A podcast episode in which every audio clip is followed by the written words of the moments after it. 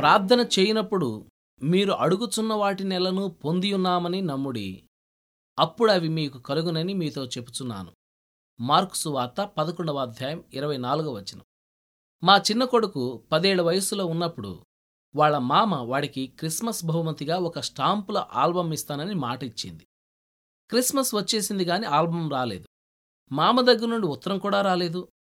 ఈ విషయాన్ని ఎవరూ ప్రస్తావించలేదు. వాడి స్నేహితులు వాడి క్రిస్మస్ బహుమతుల్ని చూడ్డానికి వచ్చారు.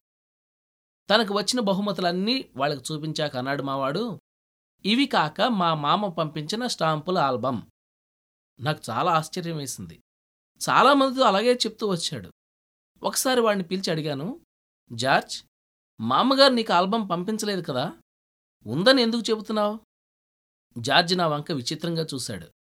అసలు ఆ ప్రశ్న అడగవలసిన అవసరం ఏమొచ్చిందన్నట్లు ప్రశ్నార్థకంగా మొహం పెట్టి అన్నాడు. అదేమిటమ్మా? మామగారు పంపుతానని చెప్పింది కదా? చెబితే పంపినట్టే. వాడి విశ్వాసాన్ని వమ్ము చేసే మాట ఏమీ అనడానికి నాకు నోరు రాలేదు. ఒక నెల గడిచిపోయింది. ఆల్బం జాడలేదు చివరికి ఒక రోజున జార్జి విశ్వాసం ఎలా ఉందో చూద్దామని కొంత నిజంగానే ఆల్బం ఎందుకు రాలేదా? అనే సంశయంతో కొంత వాణ్ణి పిలిచి అడిగాను. మీ మామగారు నీ ఆల్బం గురించి మర్చిపోయినట్టుంది బాబూ. లేదమ్మా. జార్జి స్థిరంగా జవాబిచ్చాడు. ఎన్నటికీ మర్చిపోలేదు. నమ్మకంతో వెలిగిపోతున్న ఆ పసిమొహాన్ని చూశాను. కాసేపు నేనన్నది నిజమేనేమో అన్న అనుమానపు నీడలు అందులో కదిలాయి. అంతలోకి వాడి ముఖం కాంతివంతమైంది. అమ్మా ఆల్బం గురించి థ్యాంక్స్ చెప్తూ మా అమ్మగారికి ఉత్తరం రాస్తే ఎలా ఉంటుంది? అన్నాడు. ఏమో ప్రయత్నించి చూడు అన్నాను.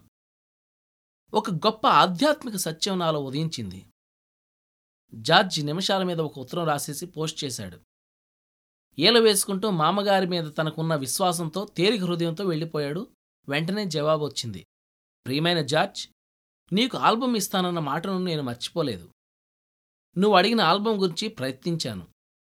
నీకు కావాల్సింది దొరకలేదు. అందుకని న్యూయార్క్ వెళ్ళాను. క్రిస్మస్ గడిచిపోయాక తిరిగి రాలేకపోయాను. అక్కడ దొరికింది కూడా నువ్వు అడిగింది కాదు. అందుకని మళ్ళీ మరొకదానికోసం రాశాను. అది ఇంకా రాలేదు. నీకిప్పుడు మూడు డాలర్లు పంపిస్తున్నాను. చికాగోలో నీకు కావలసింది కొనుక్కో. ప్రేమతో మా అమ్మ. జార్జ్ ఆ ఉత్తరాన్ని విజయగర్వంతో చదువుకున్నాడు. అమ్మా నేను చెప్పలేదు? అన్నవాడి మాట సందేహాల్లేని ఆ హృదయపు లోతుల్లోంచి వచ్చింది. ఆ ఆల్బం వస్తుందన్న వాడి ఆశ అన్ని నిరాశలను జయించే ఆశ. జార్జి నమ్మకంతో కనిపెడుతున్నంతసేపు మామగారు దానికోసం పనిచేస్తూనే ఉన్నారు. కాలం సంపూర్ణమైనప్పుడు విశ్వాసానికి రూపం వచ్చింది. దేవుని వాగ్దానాల మీదకి అడుగు వేయబోయే ముందు మనం ఎక్కడ అడుగు వేస్తున్నామో దాన్ని చూడాలనుకోవడం మానవ సహజమైన బలహీనత. కాని యేసుప్రభు తోమాతో అన్నాడు చూచి నమ్మిన వారికంటే చూడక నమ్మినవారు ధన్యులు.